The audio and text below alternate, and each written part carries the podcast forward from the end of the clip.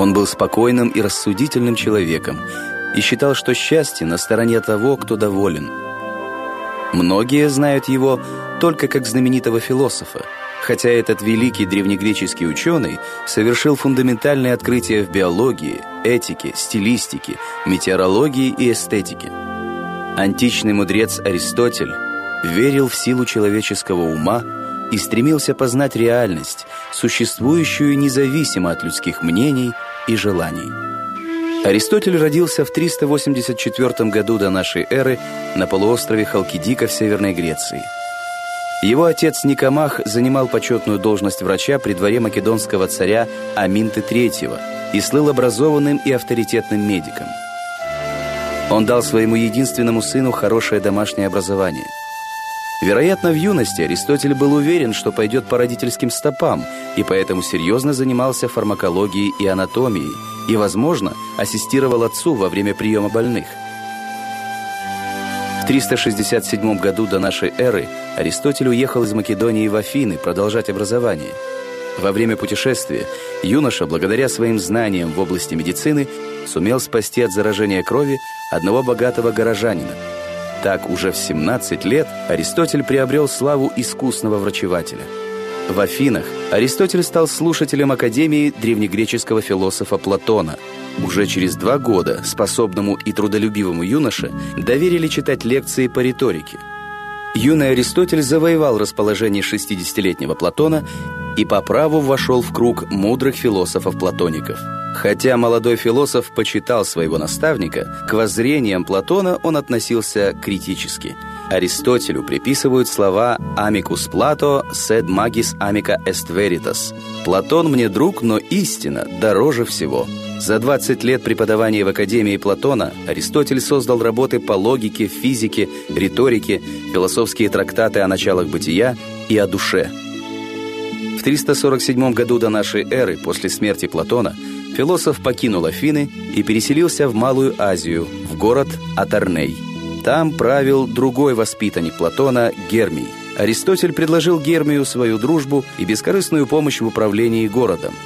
Аристотель говорил, «Дружба – самое необходимое для жизни, так как никто не пожелает себе жизни без друзей, даже если бы он имел все остальные блага». В мире и согласии с окружающими Аристотель прожил при дворе Гермия три года – а после его смерти возвратился в Македонию. Сорокалетний Аристотель был с честью принят при дворе. Македонский царь Филипп II находил интеллектуальное удовольствие в беседах с великим философом и вскоре пригласил Аристотеля стать воспитателем и учителем царевича Александра. Восемь лет Аристотель был наставником будущего великого полководца и завоевателя Александра Македонского.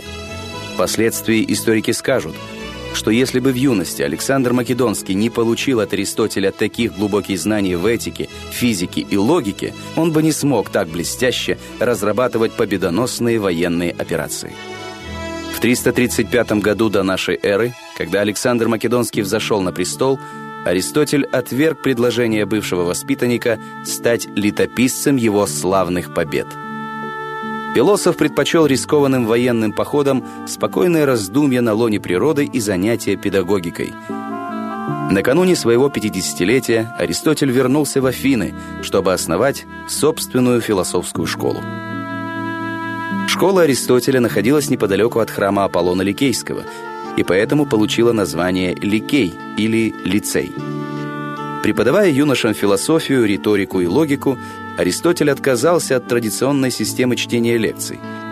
Он обучал начинающих философов в ходе бесед и дискуссий, при этом прогуливаясь с ними по дорожкам сада. От греческого слова «перипато» – «прогулка» произошло еще одно название школы Аристотеля – перипатетическая, а его последователей называли перипатетиками. Кроме философии в школе изучались физика, история, астрономия и география – Аристотель говорил своим ученикам, чтобы преуспеть, нужно догонять тех, кто впереди, и не ждать тех, кто сзади. Вместе с учениками Аристотель сделал множество открытий в различных науках, которые послужили фундаментом для дальнейших исследований на несколько веков вперед.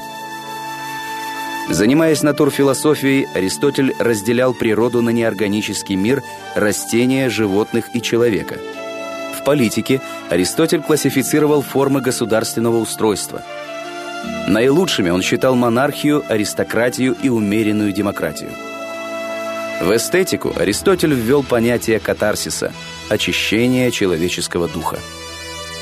Но после смерти Александра Македонского в 323 году до нашей эры положение Аристотеля оказалось под угрозой. В Афинах, которые находились под властью Македонии, вспыхнул антимакедонский мятеж. Зная, что Македонский поддерживал научные исследования Аристотеля, разгневанные афиняне изгнали 60-летнего мудреца из города. Последние месяцы жизни великий философ провел на острове Эвбея. Умер он в 322 году до нашей эры в возрасте 62 лет. В трудах Аристотеля сконцентрировался весь научный и духовный опыт Древней Греции. Прошли века, и в конце 20-го столетия в Греческой республике чеканили монеты с портретом великого античного мудреца Аристотеля, который утверждал «Все люди от природы стремятся к знанию».